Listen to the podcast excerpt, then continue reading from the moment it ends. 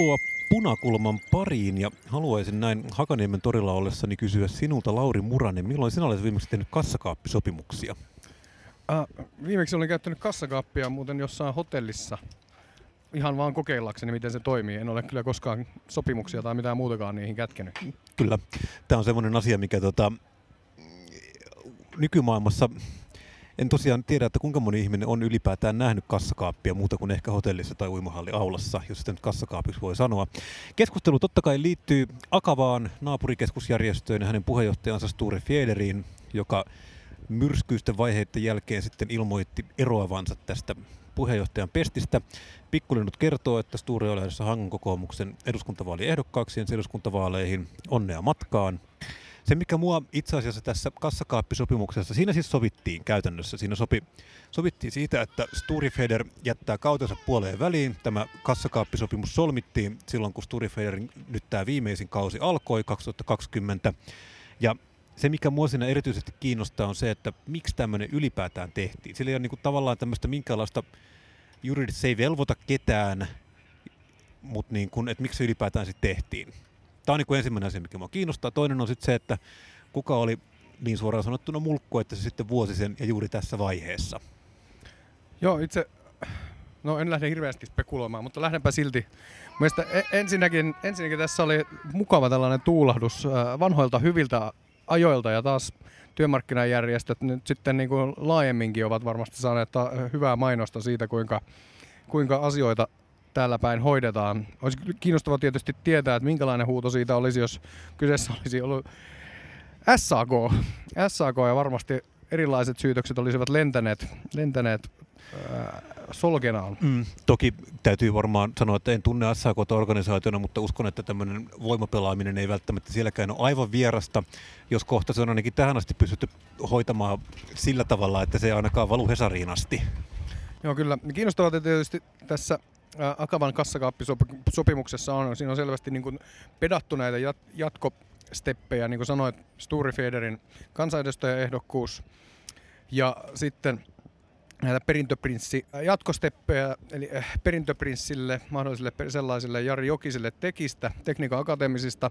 Ja on jotenkin hassua, että kun tämä ikään kuin sopimus tuli julki, niin heti sen jälkeen ää, asianomaiset ikään kuin sen, juuri sen käsikirjoituksen mukaisesti, mistä uutiset jo osasivat kertoa, ilmoittivat, että äh, Sture Fieder ilmoitti, että hän vetäytyy Akavan äh, puheenjohtajan paikalta ja sitten Jari Jokinen ilmoitti äh, samana päivänä, samana saman päivänä. tien ihan alkuperäisen suunnitelman mukaan, että hän aloittaa puheenjohtajavaalikampanjansa. Ja tämä oli, siis tosiaan, tämä oli, no, tämä oli ehkä se, mikä niin kuin mua ainakin hämmentyisi, että teillä ei ole niin kuin pienintä näköjään niin kuin ymmärrystä näistä optiikoista, että miltä tämä niin kuin näyttää. Joo, kyllä siitä tuli pikkasen tietysti vähän sellainen erikoinen maku, Joo. maku kun tätä tila, asiaa seurasi.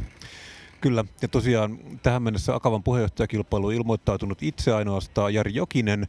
Sen lisäksi Maria Löfgren Jukosta on kertonut olevansa erittäin kiinnostunut positiosta, mutta hän ei ole vielä vissiin virallisesti aloittanut kampanjansa, mutta todennäköisesti tässä tulee näiden kahden, kahden kamppailu, ja tosiaan sinne kyllä Löfgren lähtee vähän etulyöntiasemasta, koska hänellä nyt jo, hänen nimeään ei ole tässä kassakaappisopimuksessa, mikä tosiaan Jokisen nimi on, mikä nyt niin kuin on jonkun verran voidaan pitää ehkä huonona asiana. Semminkin, kun Jokinen tosiaan avasi kampanjansa sillä tavalla, että hän sanoi, että Akavassa voidaan miettiä uusia toimintatapoja, mikä oli vähän kaiken tämän jälkeen, niin aika... Se voisi olla ihan tervetullutta. Olisi tervetullutta, mutta ehkä sitä voidaan aloittaa myös siitä, että ei välttämättä niitä kassakaappisetiä sinne sitten niin kerta toisensa jälkeen valita. Mutta tosiaan kiinnostavaa, mikä mä en vieläkään tiedä, on se, että kuka tämä sopimuksen sitten lopulta vuosia mitä varten. Että, että, että tiedän, siis kaikki sormet osoittaa OAJ entiseen puheenjohtajan oli Luukkaiseen, mutta aikaisemmin Olli ja Sture ovat olleet niin best buddies, ja että miten tässä nyt näin on sitten käynyt. Joo, no tässä kohtaa en suoraan sanoa halua spekuloida, mutta kai tähän voisi käyttää tällaista Sherlock Holmes-maista deduktiivista logiikkaa, eli poistaa sieltä niin kuin yksitellen ne niin kuin epätodennäköisimmät pois ja katsoa mitä jäljelle, jäljelle jää. Ja tuskin tuollaista sopimusta on tehty enempää kuin kuinka monta nimeä siellä, niin, ää, kyllä. siellä sopimuksessa niin. on. Ja voihan se totta kai olla, että jos siinä on mietitty tämmöistä pitkää peliä, että tosiaan koska Löfgren sitten kuitenkin on niin kuin taustalta OAJista, että sitä Luukkainen on halunnut oman kasvattiseuransa edustajalle pelata hyvät asemat sitten tulevaisuudessa, mutta tämä menee vähän pitkälle. Mä uskon, että aika harvoin näissä salaliittoteorioissa kukaan ajattelee oikeastaan yhtään mitään. Niin tässäkään kannattaa välttää sitä, että ylianalysoi sitä, että mitä ihmiset on miettineet, koska se on kuitenkin useimmiten pelkästään sohlaamisesta ja sekoilusta. No, kyllä. Mutta miten Lauri, onko politiikassa tapahtunut tässä näin juhannusta odotellessa mitään muuta kiinnostavaa? No, kun ky- Ja ky- sisältövaroituksena sanon, että seuraava ei ole lapsille kuultavaa, koska puhumme kokoomuksesta. Kyllä, ja kokoomus nuorista. Joo, no tämä on tietysti ilmiselvä juttu. Viikonloppuna lauantaina Hesaria haukuttiin siitä, kun He- Helsingin Sanomat, Sanomien visioliite tekee juttuja lähinnä tosi TV-tähdistä ja vastaavista, mutta sitten räväytti oikein kunnon skuupin sunnuntaina, kun se paljasti kokoomuksessa pitkään ää, vaietun salaisuuden Ville Rydmanista, kuinka hän on niin sanotusti ainakin Vesa- Hesarin tietojen ja poliisia, poliisin tutkintapöytäkirjojen ja äh, lehden haastattelemien äh, nuorten naisten ja tyttöjen äh, tarinoiden perusteella tai kertomusten perusteella groomannut, eli Ollut valmistellut, valmistellut äh, tyttöjä sitä varten, että he voisi heidät, heidän kanssaan sitten hypätä petipuuhiin, kun ovat vähintään sitten 16 iän, äh, vuoden iän, iän saavuttaneita. Ja Ja tässä tosiaan tuli myös tämä Hesarin ehkä tämän vuoden tähän mennessä paras otsikko, joka tosiaan kuului seuraavalla tavalla, että Orpo tuomitsee ahdistelun, Sasi Helsingin Sanomat, ky- kyllä. mikä kertoo No, aika paljon siitä, kaikesta. siitä nähdään, nähdään, että kuka uskoo vielä niin omaan poliittiseen tulevaisuuteensa. Mutta ihan vielä niin tämä sisältövaroitukseen palatakseni.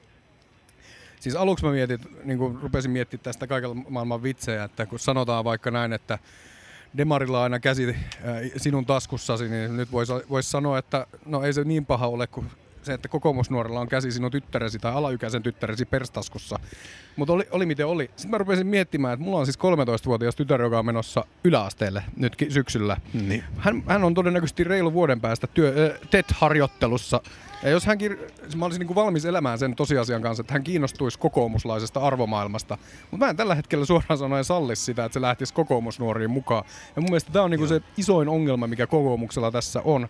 Varsinkin kun tänään tämänpäiväisessä Hesarissa, eli nyt on keskiviikko, on tullut varsin niin kuin yksityiskohtainen juttu siitä, että tämä, jos tämä niin kuin tietynlainen groomaus olisikin vaan niin kuin Ville Rydmanin omia tekosia, niin tietynlainen niin kuin misogynia ja semmoinen naisvihamielisyys on selvästi elänyt ja, ja voin, voinut oikein hyvin kokoomusnuorissa. Kyllä sitä siellä on ollut. Mä myös tota, tässä ehkä sillä lailla painan jarrua, että mä luulen, että tämä on ehkä enemmän semmoinen voi olla, että tämä on niin erityisen korostunut kokoomusnuorissa, mutta mä luulen, että yksikään poliittinen nuorisojärjestö ei välttämättä ole tästä kuitenkaan täysin vapaa. Joo, olet Ja- varmasti oikeassa. Tämä on sellainen... Ei niin kuin- tarkoitus niin itse Joo, joo.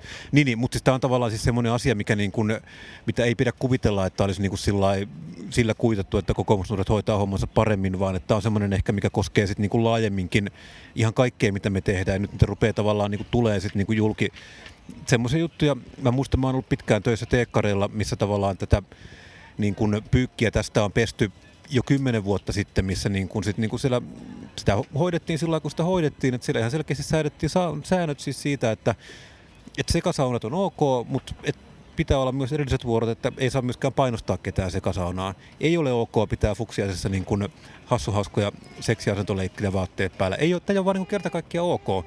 Ja se oli ihan tämmöisiä, niin kuin, että siinä ei tavallaan tarvita mitään erityisempää, niin kuin, tai okei on se ajattelumallin muutos, mutta se ei tavallaan niin kuin, ole mikään tämmöinen, niin kuin, että sille riittää sulle, että sä ajattelet vaan toisella tavalla, vaan siinä on ihan vaan niin kuin yksinkertaisesti sääntöjä. Mm. Tällä, sit näin ei saa tehdä. Ja tää sitten, kun se riittävän monta kertaa sanottiin, niin se sitten meni niin kuin jakeluun. Ja tosiaan niin kuin teekkarit, jotka nyt on niin kuin tämmöinen hyvin niin kuin macho-yhteisö, ja varsinkin silloin kymmenen vuotta sitten, kun mä olin siellä töissä, niin oli. Mutta tavallaan siis tämä ongelma sitten niin kyllä niin kuin tunnistettiin, tunnustettiin ja sille tehtiin asioita.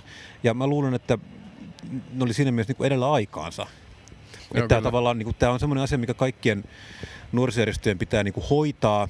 Ja se on tosiaan nyt kiinnostava katsoa tätä julkista keskustelua, mikä tähän on liittynyt, koska sehän on ollut, jos sitä vertaa jutun kirjoittaneen Paavo Teittisen, jutun kirjoittisi Paavo Teittinen ja Samuli Suompää yhdessä, mutta tosiaan Paavo Teittinen nyt muistetaan ehkä parhaiten tästä Veijo Baltsaria koskevasta jutusta. Mm-hmm. Sitä on joku vuosi kaksi aikaa. Siitä on pari vuotta aikaa ja tosiaan siinä niin kun oli iso skuuppi siitä, miten Veijo Baltzar pyörittää käytännössä seksikulttia. Ja no. siitäkin no, yllättävän paljon samaa, että siinäkin poliisi tosiaan tutki asian, oikeuslaitoskin tutki asian ja totesi, että niin kuin, tämä ei ole siis rikoksen tunnusmerkit ei tässä täyty. Mm.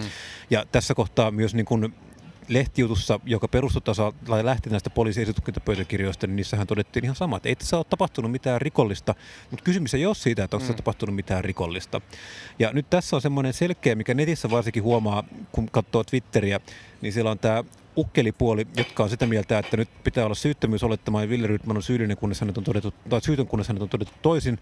Ja pitää olla nyt niin kuin siis sillä antaa reilulle miehelle reilusti tilaa. Ja kun katsoo näitä setäukkeli oletettuja miten ne kommentoivat sitten niin Veijo Baltsarin tapausta, niin tavallaan ne on niin 180 astetta toisesta pois, poispäin. Mutta täytyy sanoa, että tässä on kyllä semmoinen vissi ero siihen Baltsarin tapaukseen, että häntä ei ollut kukaan edes, niin hänhän on, hänellä, hän on ollut demareissa ehdolla, kyllä. mutta mä en ainakaan muista nähneeni yhtäkään häntä puolustanutta ää, tällaista Twitter-puheenvuoroa silloin, kun nämä esi- esitykset ja syytökset tuli julki. Joo. Toki niin kuin hänen asemansakin on eri, mutta ää, tuosta tulee mieleen siis kaksi juttua. Ensimmäinen liittyy siis tähän itse niin kuin politiikan erityislaatuisuuteen siinä mielessä, että siellä siis siellä tähän niin kuin mukana tässä koko asetelmassa on siis elementtinä valta. Ja kun, jos sulla on normaali niin kuin organisaatio, missä niin perseilyä tapahtuu, niin siellä sä vaan laitat sen tyypin vaihtoon, jos kuulet sellaista. Mutta niin politiikassa sä voi vaan niin kuin ilmoittaa, että nyt, et, nyt vaan toi jätkä laitetaan, toi, toi muija laitetaan toiseen niin kuin hommaan tai potkitaan ulos, jos varoituksen jälkeen ei niin kuin muutu Tämä toimintatavat. Siis, joo. Ja sitten se niin kuin vallan niin kuin lisäelementti siinä on siis se, että siis mä huomaan se itsestänikin, kun kuitenkin tässä vallan ää, ympärillä työskennellyt kymmenisen vuotta, että niin kuin omakin suhtautuminen, sitä pikkasen niin kuin huomaa, että oma suhtautuminen muuttuu vaikka omiin ystäviin, jotka nousee jo niin kuin poliittisessa, niin kuin tässä nokkimisjärjestyksessä ylös, ylöspäin. Ja se vaatii niin kuin jatkuvaa duunia. Ja sitten mä voin kuvitella, että kuinka vaikeaa se on niin kuin nuorelle vaikkapa naiselle, joka on niin kuin ensimmäisiä askeleita ottamassa ja hänen niin kuin tietyllä tavalla uransa on kiinni siitä, siitä, että niin kuin ihmiset on pitää suhteet, hänestä. ihmiset pitää ja on tavallaan, niin kuin, koska tavallaan politiikka ja politiikan pyrkyryys, joka on siis täysin kunnioitettava ammatti ja kunnioitettava harrastus, niin se kuitenkin perustuu tavallaan suhteille niiden luomiselle, tavallaan tämmöisen suhdeverkoston rakentamiselle ja siinä hierarkiassa nousemiselle. Ja se on tosiaan sitten niin kuin vähän epäterve tilanne, jossa rupeaa näyttää siltä, että se vaatii sit sitä, että sun pitää niin kuin hyväksyä niin kuin seksuaalinen häirintä ja niin kuin tämmöinen niin kuin kouriminen ja muu, että tavallaan se niin kuin pitäisi semmoinen reality check olla, että tämä ei ole normaalia, että näin ei niin kuin tehdä. Ja politiikkahan puhutaan sitten niin spesifisti Ville Rydmanista, niin täytyy siis aina muistaa se, että kansanedustaja on luottamustoimessa, hän ei ole töissä, hänellä ei ole esimiestä, mm, hän ei ole tavallaan niin. vastuussa niin kuin näistä hommista mulle kuin kerran, kerran neljässä vuodessa äänestäjille. Ja siinä mielessä kokoomuksen niin kuin nämä toimintatavat tai minkä tahansa muun puolueen niin kuin toimintatavat tai toimintamallit, mitä voi tehdä niin kuin kansanedustajan suhteen, on aika rajalliset. Oikeastaan Joo, ainoa, mitä voidaan tehdä, on poistaa ryhmästä. Joo, kyllä. Ja näinhän se, on tuo kokoomus tietysti toiminut. Näin, näin sitten tosiaan niin kuin lopulta toimittiin, mikä oli mulle jopa tuli vähän yllätyksenä, että siellä sitten ruvettiin niin kuin näin radikaaliin niin kuin toimintamalliin. Nämä ei ole pelkästään, se lehtijuttu oli erittäin hyvin tehty, ja sitten kannattaa myös lukea se Rydmanin vastine, joka oli myös erittäin hyvin tehty. Ja siinähän tosiaan Rydman ei itse asiassa kiistä ensimmäistäkään asiaa, mikä siinä lehtijutussa on, vaan siinä kertoo Rytman vaan niin kuin kiistää asioita, mitä lehtijutussa ei ole, ja kiistää kaiken epäasiallisen käytöksen, mutta näitä varsinaisesti niin kuin faktoja ei oikeastaan kiistetä. No kyllä. Tähän ja tämä oli ehkä semmoinen niin kuin asia, minkä sit niin kuin myös kokoomuksen ryhmäjohto ja myös kokoomuksen kaupunginvaltuusto, kaupunginvaltuutettu ryhmä tosiaan sit teki, koska sit niin kuin käytännössä Rydman erotettiin ryhmästä. Hän erosi itse mutta sitä ei kyllä edustaja tee, ellei hän tietäisi, että kenkä on tulossa minuutin päästä, jos se itse eroaa. Joo, kyllä. ja vielä ehkä tässä niin viimeisestä vi, lopuksi voisi, ennen kuin mennään päivän pääaiheeseen, eli inflaatioon ja palkankorotuksia ja niin poispäin, niin voisi ihan nopeasti pohtia tätä niin kuin ikään kuin ää, sellaista politiikan ää, tilannekuvan niin kuin analyysin, analyysin kautta. Eli normaalisti kun tällainen ää, tapaus, joka sitten tietysti ää, se, kenellä se, kenen vaikka joukoissa se tapahtuu, olisi puolue mikä hyvänsä tai taho mikä hyvänsä, se leimataan yksittäistapaukseksi. Mutta nyt tosiaan se on vähän vaikeaa, kun A, tässä ei ole tapahtunut tosiaan rikosta, että asianomainen on ollut tarpeeksi älykäs, että ei ole tehnyt, niin kuin, tehnyt rikosta, mutta tosin liian tyhmä, että on kuitenkin tehnyt jotain tällaista, mutta oli miten oli.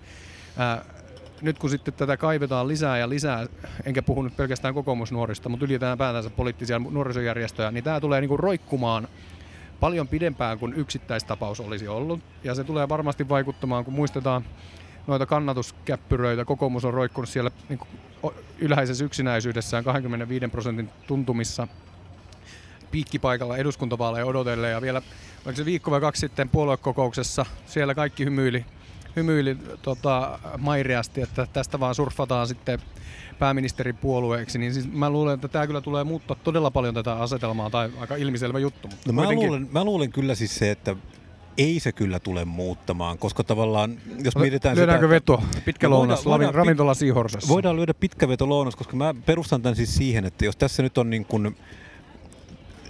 Tai okei, siis voi olla, että tapahtuu jotain isoa, mutta kun viikon aikana, tai tässä viimeisen parin viikon, kolmen viikon aikana meillä on ollut tosiaan niin kuin Jan Vapaavuoren, eli kokoomuslaisen prominentin poliitikon niin kuin erittäin huonosti hoitama skandaali Suomen olympiakomiteassa, missä tosiaan on niin kuin ihan samasta seksuaalista häirinnästä ollut kyse. Meillä on ollut Sturi Federin, joka on siis niin kuin kokoomuksen jäsen ja niin kuin prominentti Mut, kokoomuksen pieni eduskunta. Valtaosa väestöstä ei liitä kumpakaan suoraan, niin kuin kumpakaan keissiä suoraan kokoomukseen. Ei, mutta, nämä, ei, mutta, mutta ja sitten meillä on tosiaan niin kuin Ville Rydman, joka on tavallaan ihan sama jatkumoa. Et mä luulen, että ei nämä tavallaan niin kuin, ei nämä tunnu siinä pinnassa. Tämä on semmoinen asia, mistä me ollaan eri mieltä, mikä on niin kuin erittäin hyvä vedonlyönnin aihe juurikin Pitkälounas Sikalassa erittäin hyvä panos tähän. Mutta et mä, mä väitän, että ei nää, nää ei kyllä niinku, nää ei häiritte. No katsotaan, mä veikkaan katsotaan. tästä. Tämä tulee niinku saamaan aivan oman elämänsä, mutta keskitytään siis, nyt sitä, sitten... se voi, sitä se voi kyllä tehdä. Ja mä luulen, että kyllä tässä semmoinen tavallaan politiikan miituu alkaa ja siinä tosiaan varmaan aika fiksullakin tavalla muut puolueet on pitäneet aika paljon sordinoa päällä, kun tätä Rydman keissiä on nyt kommentoitu, koska kaikki kyllä tietää, kaikilla että niitä, kaikilla on jonkunlaisia luurankoja kaapissa ja tavallaan se, että, ei ole niin kuin, että on niin kuin ehkä enemmän systeeminen ongelma sen järjestelmässä, että ei ole niin kuin tavallaan mikään yksittäinen organisaatio tai sen niin kuin inherentti ongelma. Että totta kai se nyt voi niin kuin näkyä jossain kokoomusnuorten niin kuin kaltaisessa hyvin polarisoituneessa ja niin kuin tietyllä tavalla valikoituneessa populaatiossa. Mutta luultavaa on se, että niin kuin tätä on kyllä niin kuin aika joka paikassa. Kyllä. No mut hei. Mennään päivän pääaiheeseen. Nimittäin näin viimeistä punakulmaa näkevänä tehtäessä olemme tosiaan Hakaniemen torilla, kuten viimekin kerralla. Tällä kertaa meillä on täällä SAK pääekonomisti Ilkka Kaukoranta puhumassa inflaatiossa. Tervetuloa Ilkka, mukavaa kun pääsit paikalle. No kiitos kutsusta ja hyvää kesää. Hyvää kesää. Suoraan kysymykseen suora vastaus. Pitääkö nyt olla huolissaan? no pitää olla siinä mielessä huolissaan, että kyllä se inflaatio siitä nousee ja kyllä se meidän itse kunkin ostovoimaan tulee, tulee pienen loven tekemään. Kyllä. Okei, otetaan ihan tämmöinen peruskatsaus. Mitä on inflaatio ja mistä se aiheutuu? Inflaatio on äh, hintatason yleistä nousua. Rahalla samalla euromäärällä saa aiempaa vähemmän tavaraa tai palvelua. Ja jolloin sitten se, se niin kuin palkan, vaikka palkan euromäärä pysyy samana, niin se mitä sillä saa pienenee, niin, niin se, siinä on, siitä on kyse. Aivan. No tosiaan uutisissa on nyt lukenut, että inflaatio on villiä, ja mä oon huomannut se itsekin tosiaan niin kun ruokakaupassa kun käy. Bensapumpulla. No mulla ei ole autoa, mutta tosiaan sen huomaa kyllä niin kun uutisista, kun tästä valitetaan. Mutta mikä aiheuttaa inflaatiota? Inflaatiota nyt aiheuttaa ehkä, ehkä se, että on, on enemmän ostajia kuin myyjiä. On, on tavarasta pulaa ja sitä kautta sitten, sitten hinnat lähtee nousuun, kun, kun sitten se nouseva hinta on sitten se keino, missä markkinataloudessa tätä, tätä kysynnän ja tarjonnan epäsuhtaa asetetaan, korjataan. Nyt taustalla on, on sekä koronan aikana, aikana tehty elvytys ja koronan, koronaan liittyvä koronaan liittyvä niin kuin ehkä tämmöinen niin kuin logistiikan ja tuotantoketjujen häiriintyminen, mutta tietysti ennen kaikkea tämä Venäjän hyökkäyssota Ukrainaan, mikä on, on sitten siitä seuranneet pakotteet on, on maailmantaloutta ja Euroopan taloutta sotkenut monella tapaa. Okei, osaako vielä vähän avata, että millä tavalla ne siis sotkee tätä taloutta? Siis ymmärrän, että Venäjä on niin kuin iso öljyviö ja tässä on niin kuin tämä energian suhteen, on, tästä on puhuttu aikaisemminkin, että tämä aiheuttaa näitä ongelmia on siis se juuri siis se, että energiahinta nousee, kun sitä ei voida Venäjältä ostaa, se pitää ostaa muualta. Mutta onko tämä ainoa tavallaan, mikä tähän vaikuttaa? on paljon muutakin kuin, kuin öljyä, mitä, mitä se Venäjä, Venäjä vaikuttaa. Että esimerkiksi se terästä ja monen, monenlaista muuta raaka-ainetta, mitä on, on aiemmin, aiemmin saatu, saatu Venäjältä tai Ukrainasta ja nyt sitten sodan takia se ei, ei enää realisoidu, niin heijastuu semmoiseen, semmoiseen niin toimintaketjun ja talouden, talouden häiriöön. Usein inflaatio, niin kuin esimerkiksi nyt vaikka Turkissa viime vuosina, voi johtua siitä, että niin rahaa on systeemissä, systeemissä liikaa eikä sitä sitten hillitä ää, vaikkapa koronnousuilla. Niin onko tämä esimerkiksi tämä EU niin kuin koronaelvytys, onko se niin kuin vaikuttanut tähän inflaation kiihtymiseen? Tai Euroopan ja koko maailman koronaelvytys? No ainakin USAssa se selvästi on. Tienkeissä se elvytys oli, oli niin kuin isompaa jatku pidempään ja, ja siellä inflaatio lähti selvästi nousuun jo, jo aiemmin. Et Eurooppa on on seurannut siinä perässä. Varmasti sillä elvytyksellä on oma, oma vaikutuksensa. Vaikea, vaikea ehkä erotella, kumpi, kumpi on niin suhteessa suurempi. Mutta Turkissaan tosiaan on, on Erdogan noudattaa vähän semmoista omalaatuista talouspolitiikkaa. Että hänellä on teoria, että inflaatio torjutaan laskemalla korkoja. Ja se ei toistaiseksi näytä siltä, että se toimii. Aivan. Ja se hulluuden määritelmä olikaan, että kokeilla samaa tempoa yhä uudestaan ja uudestaan odottaa erilaista lopputulosta. Niin, jos lopputulos ei tyydytä, niin keksii jonkun muun, millä sitten, sitten saa huomioon vietyä toisaalle. Aivan. No okei, okay. nyt me ollaan ilmeisesti päässyt siihen yhteisymmärrykseen, että inflaatio on paha. Miksi inflaatiolle tehdä jotain? Niin, se inflaatio on niin kuin pirullinen ongelma siinä mielessä, että sen parasta, parasta tapa korjata tietysti se, että saisi sais sitä tarjontaa lisättyä. Mutta se ei, siihen ei oikein ole semmoista taikanappia, millä, millä hallitus sitten vaan päättää, että nyt saadaan, saadaan tuotantoketjut toimimaan. Ja on tietysti se, mitä, mikä tuntuu sitten niin kuin mahdolliselta ja luontevalta on sitten se, että lähdetään erilaisilla veronkevennyksellä tai, tai tukiaisilla sitten ihmisten ostovoimaa tukemaan. Ja sitä on jossain määrin tehtykin, mutta mutta siinä on, Mutta eikö on tämä sit... sitten toimi tavallaan toiseen suuntaan, niin sitten sinne niin kuin annetaan ihmisille lisää ostovoimaa, niin ostaa enemmän ja sitten tavallaan inflaatio lähtee toiselle rundille? Just näin, että jos, jos pulmana on, on niin tuotannon kapeikot, niin se, että äh, annetaan ihmisille lisää rahaa käteen, niin ei sitä tuotantoa korjaa, vaan siinä on just tämä inflaation lisävauhdittuminen siinä, siinä sitten riskinä. Okei. Okay. No jos tosiaan ongelmana on tuotantopää, niin tota, onko ylipäätään mitään, mitä niin kuin mm, instituutiot, keskuspankit, Suomen Pankki, Euroopan keskuspankki tai työmarkkinajärjestöt voi tehdä tälle? Keskuspankkien pää, päähommaahan tämä on, ja keskuspankit on, ö, ovat sitten rahapolitiikkaa alkaneet kiristämään ja korkoja nostetaan ja sitä kautta saadaan, tarkoitus on, on saada sit sitä, sitä inflaatiota kuriin ja se on niin kuin yksi, yksi tie. Mutta toinen, mitä, mitä mielestäni on, on niin kuin hyvä tehdä, on, on miettiä niitä ihmisiä kotitalouksia, joihin tämä kaikkein koviten osuu ja heitä tukee. Et vaikka inflaatiota itsessään niin kokonaisilmiönä ei pystytä, pystytä tukia kasvattamalla tai veroja keventämällä torjua, niin tämmöisellä talouspolitiikalla voidaan sitten tasata sitä taakkaa ja auttaa niitä, jotka on suurimman, suurimman tuen tarpeessa. Ja semmoiseen kannattaa mm. keskittyä. Miten tämä tota, tietysti Tämä on johtanut jo vaatimuksiin kovemmista palkankorotuksista ja tiedetään, että syksyllä taas tulee uusia työmarkkinaneuvotteluita, niin miten sä arvioit, että tämä tulee vaikuttamaan? No kyllä se inflaatio ilman muuta heijastuu niihin palkkaneuvotteluihinkin. Et normaalista tilanteesta olisi ehkä semmoinen tilanne, mikä, mikä niinku huutaa semmoista vakauttavaa keskitettyä ratkaisua. Et Pohjoismaissa on niinku ollut pitkä linja. Tässä podcastissa saa sanoa sanan tupo, se ei ole kielletty.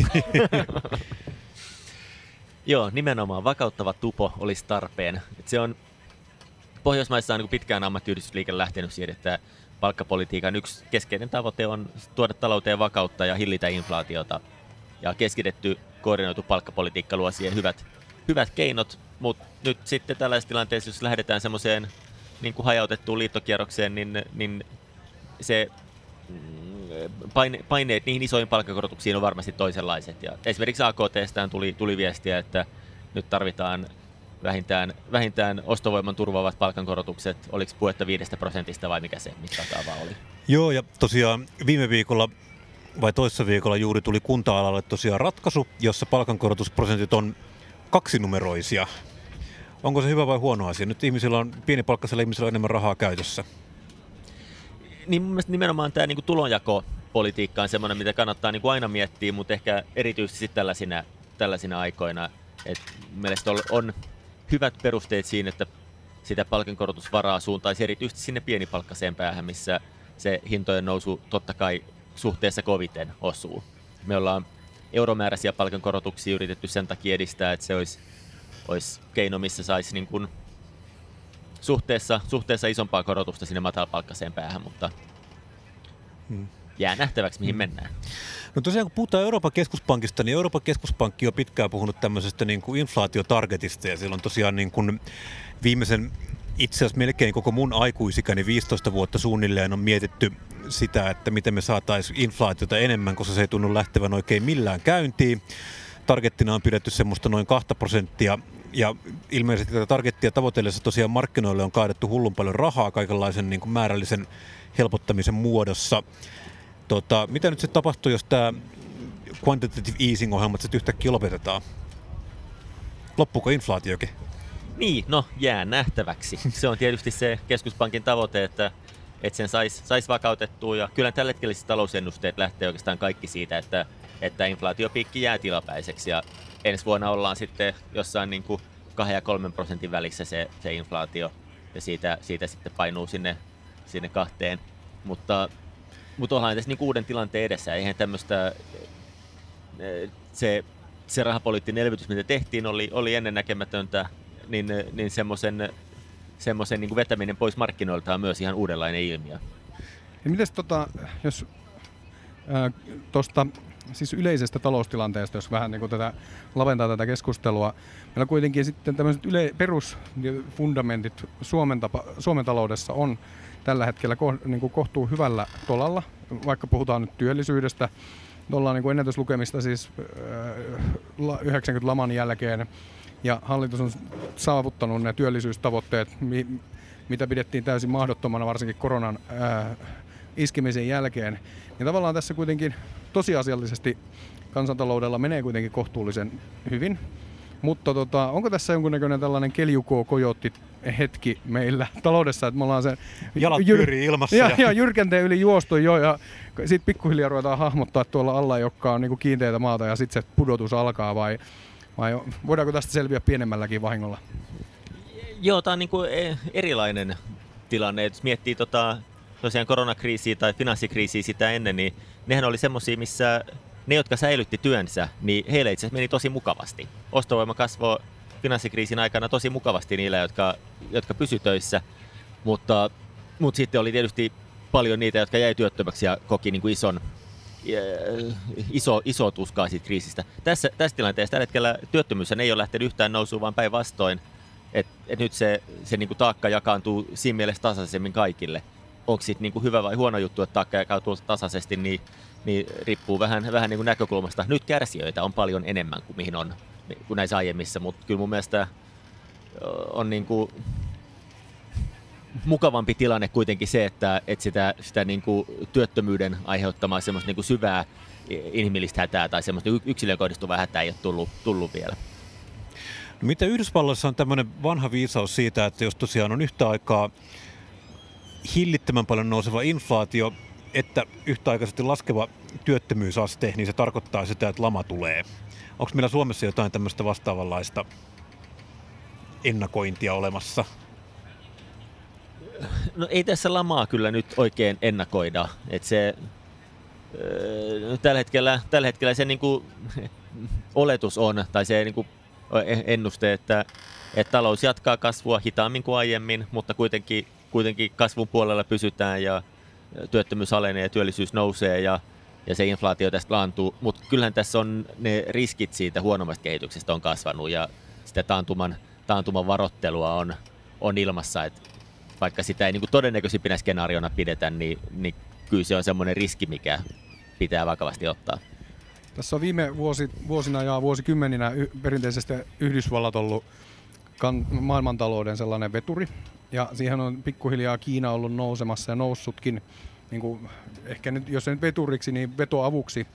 Ja siellä taas niin kun osin Kiinan tämän koronapolitiikan vuoksi ollaan nähty näitä toimitusketjujen vaikeuksia logistiikassa, pulmia, joka varmaan osittain tähän inflaatioonkin on vaikuttanut.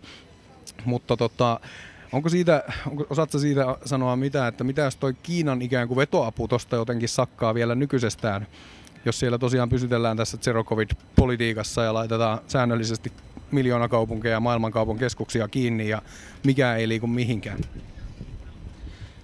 Joo, eihän se nyt maailmantaloudelle hyvä asia ole. Ja se, on, se kyllä kuvastaa tätä niin kuin, tätä, niin kuin, tilanteen tätä niin tilanteen, tilanteen niin kuin vakavuutta tai hankaluutta, että, että se on ollut aika pieni uutinen, että Kiinassa on ollut näitä niin kuin valtavia kaupunkeja suljettuna, että ihmiset on niin kuin koteihinsa vangittuna viikkokausia ja mikään ei liiku. Ja se ei oikein niin kuin uutisten etusivulle mahdu, kun samaan aikaan on sotaa käynnissä. niin kyllä se normaaliaikoina semmoinen olisi, olisi ihan tosi iso talousuutinen. Ja vaikutuksia silloin nytkin, vaikka se sitten pikkasen tässä muiden uutisten varjoon jäiski. Mutta se on mun mielestä sinänsä, tämä niinku muiden uutisten muistaminen on myös tärkeää tässä niinku talouspuolessakin, että kun tosiaan taustalla on, on tätä sodan takia asetettuja pakotteita, niin mun mielestä hyvä sitä keskiluokan kärsimystä suhteuttaa sit siihen Ukrainan tilanteeseen, että Siinä keskiluokalla on vähän toisenlainen kärsimys, että kun Niin, sitten, niin. että kyllä se korkea bensahinta harmittaa, mutta se on, on kuitenkin pienempi harmi kuin synnytyssairaalan pommittaminen. Niin. Tämä on ihan hyvä perspektiivi muistaa. Mutta tota, jos puhutaan vielä kotimaasta, niin tässä Hakaniemen torilla ollaan vastapäisessä talossa on Teollisuusliitto, joka tosiaan viime syksynä solmi sopimuksensa, jotka tosiaan palkankorotusprosentit oli maltillisia, paljon alle inflaation, niin tarkoittaako tämä nyt sit sitä, että teollisuusliitto teki käytännössä negatiivisen palkkakehityksen sopimuksen?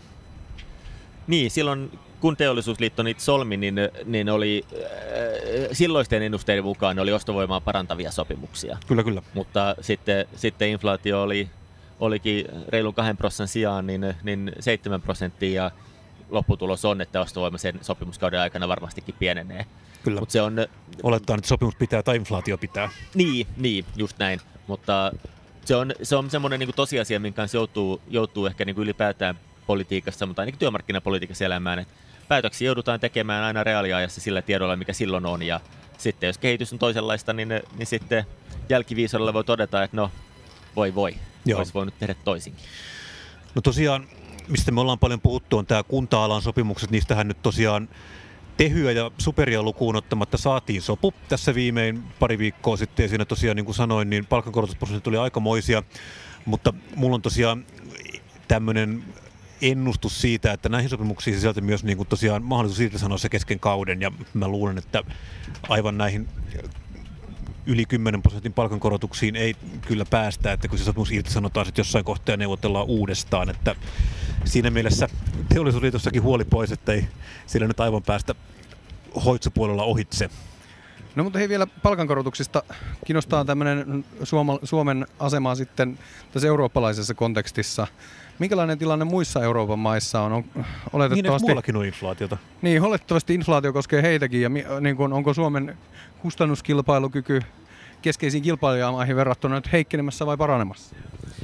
Joo, siis Suomessa on ollut yleisesti jotain pienempää inflaatiota kuin muualla Euroopassa. Et se ei ole, että tosiaan muualla on, on vielä enemmänkin. Ja äh, kyllä se no, sama keskustelu käydään siitä, että tarttuuko inflaatio palkkoihin ja pitäisikö ne sinne mennä. Ja äh, toistaiseksi näyttää siltä, että kyllä se palkankorotusten tahti kiihtyy muualla myös, mutta, mutta ei inflaation tahdissa kuitenkaan. Että et olisiko ne ennusteet sitä luokkaa, jos aiemmin oli, oli niin 2,5 prosentin luokkaa se, se vuotuinen kasvu, niin nyt ennustetaan 3,5 prossaa. Että onhan se suhteessa iso nousu, mutta ei nyt kuitenkaan inflaation tahtiin mm. mitenkään. Kyllä, toisaalta saksalainen iso ammattiliitto IG Metal vaati nyt 8 prosentin palkankorotuksia tosiaan juuri tätä inflaatiota ja ostovoimaa turvatakseen. Mutta tota, kysytään vielä, että oli aikaisemmin lähetyksessä puhetta siitä, että keskuspankit hoitaa inflaatiota, niin onko keskuspankkeilla mahdollisuuksia tavallaan muita tapoja hoitaa inflaatiota kuin pelkästään tehdä sellaista rahapolitiikkaa tai finanssipolitiikkaa, mikä ajaa maan lamaa?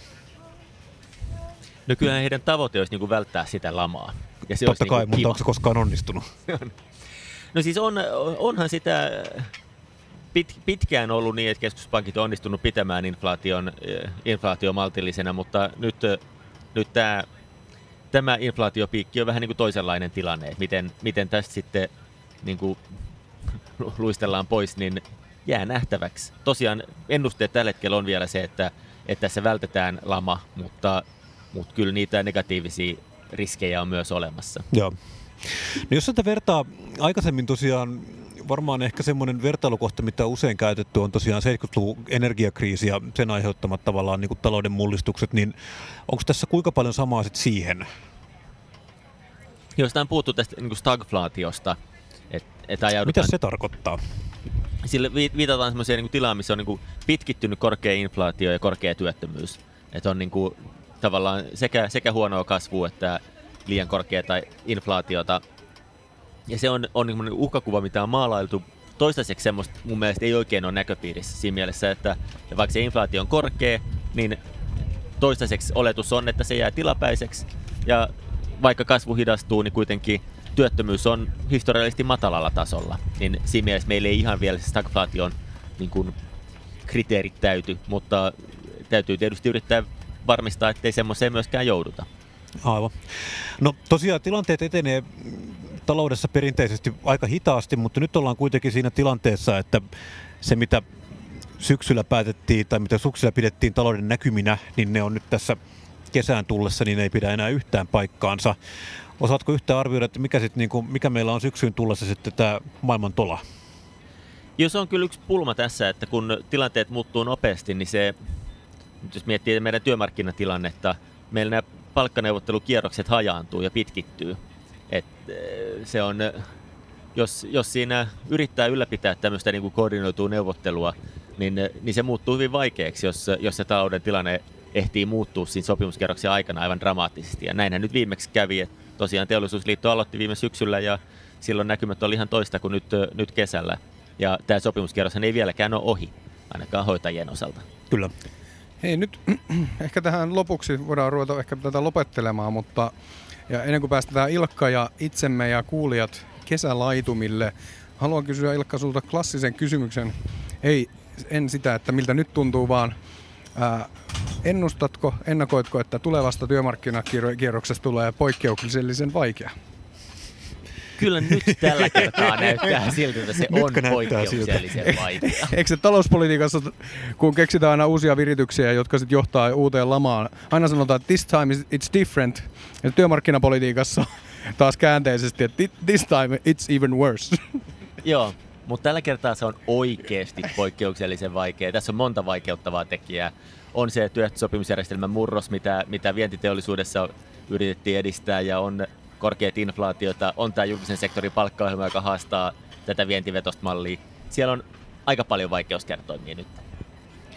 Hyvä. No vielä nopeasti tähän, mitkä olisivat sun lääkkeet? Miten me tavallaan varmistetaan se, että niin kun ensi syksyyn tultaessa tai ensi jouluun tultaessa niin kun inflaatio olisi saatu jokseenkin matalaksi ja työmarkkinoilla tilanne normaaliksi ja millä vielä voisi Ukrainan sodankin siihen päälle lopettaa? tätä viimeistä mä en ehkä tuommoisella vakauttavalla tupolla pysty ratkaisemaan, mutta, mutta voisin sitäkin yrittää. No entäs ne muut? Mitä pitäisi tehdä? Kyllä mä itse ajattelisin, että semmoinen niin kuin, jonkunnäköinen keskitetty työmarkkinaratkaisu olisi, olisi tässä eduksi. Semmoinen, missä, missä sitä erityisesti saataisiin, olisi niin solidaarista elementtiä, että pienipalkkaisille saisi suunnattu isompia korotuksia kuin muille, vastaisi siihen niin kuin palkansaajien aitoon tarpeeseen. Ja sitten samaan aikaan se, semmoista, semmoista niin palkkamalttia, joka tukee koko talouden niin kuin kasvua ja, ja kilpailukyvyn ylläpitämistä. Niin, ja sitten siinä ostovoiman, ostovoiman tueksi niin jonkunnäköistä valtion vastaantuloa siihen samaan pakettiin olisi hyvä leipoa, mikä sitten parantaisi myös kannustimia pysyä siinä koordinaatiossa. Mutta tämmöisen saaminen tietysti vaatisi sitä, että löytyy semmoinen neuvottelupöytä, minne tulee useampi kuin yksi osapuoli. Kyllä. Ja niin kuin oli puhetta tosiaan tuossa viime, viime jaksossa, niin tämmöistä huolta valtiontaloudesta voi kyllä peräänkuuluttaa, jos kaikki on sopimassa ja meillä on tupa, mutta yksittäistä ammattiliittoa on vähän vaikea saada niihin talkoisiin, että juuri teidän pitäisi olla nyt huolissaan siitä, että miten kilpailukyky kehittyy ja kansantalous vetää. Joo, just näin. Että se on tämmöisen hajautetun sopimisen ongelma on se, että, että että yksittäisellä alalla ei ole samanlaista niin kuin kannustinta huolehtia koko, koko taloudesta, jonka takia sitä, sitä niin kuin tietynlaista koordinoitua tai keskittämistä siinä, siinä niin kuin tarvitaan. Ja kyllä mä ehkä uskaltaisi toivoa, että työnantajapuolellakin tähän tilanteeseen ehkä, ehkä niin kuin havahdutaan, että ei tämä ehkä ihan niin, niin tota, nätisti mene kuin, kuin joissain visioissa ajattelivat. Hyvä. No mutta nyt on tosiaan tullut aika kiittää kuulijoita, aika tullut kiittää Ilka Kaukorantaa ja myös aika tullut kiittää Lauri Murasta. Minä olen Tuomas Saloniemi. Ja Kiitetään oli... myös Tuomas sinua. Kiitetään myös minulla. Hyvä, kiitos Tuomas, ole hyvä. Tämä oli tosiaan kevään viimeinen punakulma. Palataan syksyllä uusin kuvioin, uusin juonin. Ja tosiaan meidät löytää Apple iTunesista, meidät löytää Spotifysta, Tällä hetkellä olemme vielä vähän aikaa Hakaniemen todella, mutta kun kuulette tämän, niin jos olemme täällä vielä, kun kuulette tämän, niin tilanne on mennyt jotenkin todella pahasti pieleen.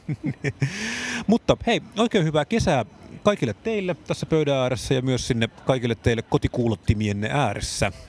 Ja mukavaa, kun olette olleet tässä meidän seurannamme kevään. Tämä on ollut, tämä on ollut mukava tehdä, tässä on tavannut paljon mielenkiintoisia ihmisiä ja myös tämä sinun juuri vadelmaa päähäsi hierova lapsi on ollut Lauri miellyttävä no, tuttavuus. Joo. joo, kiva, että hän on avustanut tässä podcastin tekemisessä. Kyllä. Kevät. Hyvä. Moi moi.